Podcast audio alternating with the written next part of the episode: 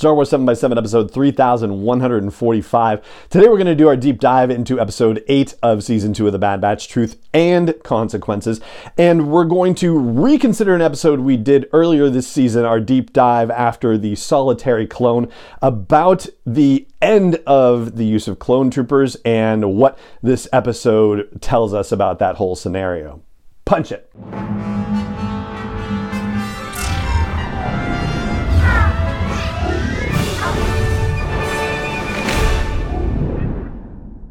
Hey, Rebel Rouser. I'm Allen Voivod, and this is Star Wars 7x7, your daily dose of Star Wars joy. And thank you so much for joining me for it. So, a few weeks back, we did a deep dive on episode 3 from season 2 of The Bad Batch, and that focus of the deep dive was about the complexity of the transition from clones to stormtroopers in the Galactic Empire. Prior to season two of The Bad Batch, we'd been given basically two reasons for why they transitioned from clones to stormtroopers. Number one, that stormtroopers were cheaper than clone troopers. That was Tarkin's deal.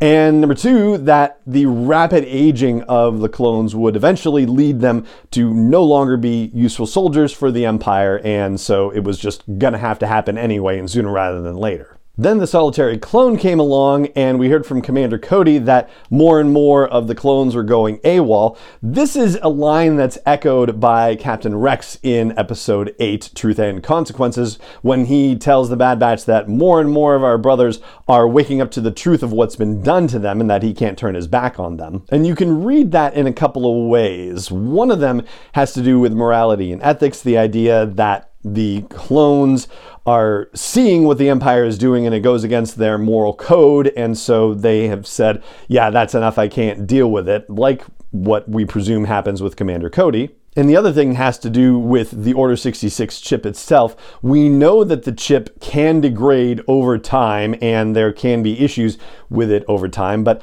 how long does it really last? Does its functionality really last? How long can it be relied upon to help control the clone troopers? So, those are basically the four things that we had as a potential explanation after the events of the solitary clone.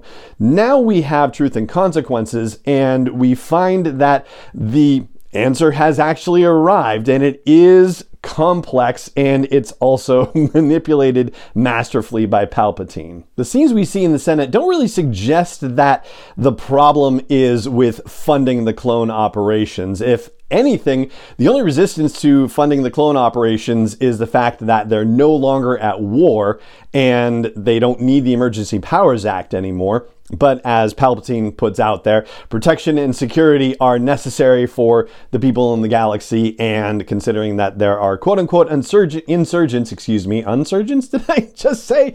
Insurgents in the mid and outer rim, that's a justification for keeping some kind of trooper active. So funding doesn't seem to be an issue. The second thing is the decommissioning because of age situation that we talked about. That does seem like it is playing a role here. It's brought up in the Senate a couple of times, and everybody seems to accept that as reality. The only real question is what do you do with these soldiers when the purpose for which they've been created is no longer a purpose for them? So that's another morality conversation that they have to have, and I'm betting the Empire is going to treat them badly. I wouldn't be too surprised about that. Moving on to the third possibility about how more troopers are waking up to what's been done to them, and the Empire is basically violating their moral code.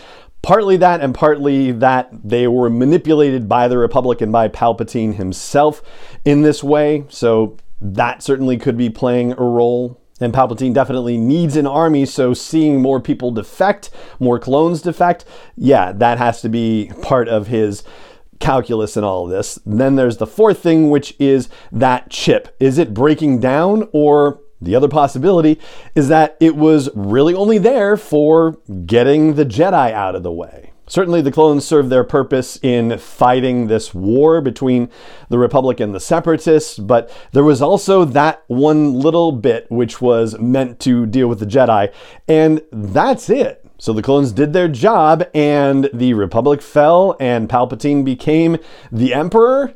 That's it. That's basically all he needed the clones for. So now, actually, the issue becomes the fact that in the short term, there are clones that are still going to be viable for combat for another few years. And if they are in increasing numbers waking up to what's been done to them, we now have a military force that could oppose the Empire and create, as was mentioned in this episode, additional difficulties for Palpatine. So it behooves him to get them out of the way and get stormtroopers up and running as quickly as possible to be able to counter this threat that he has essentially created. The end result is that the transition from clone troopers to stormtroopers is still a definitely complex situation. And what's more is that it opens up the possibility for some really fascinating stuff to be happening between clone troopers and stormtroopers over the course of the rest of the season of The Bad Batch and possibly even further beyond it.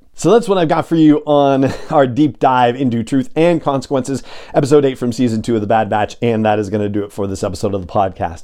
It just remains for me to say thank you so much for joining me for it, as always, and may the Force be with you wherever in the world you may be.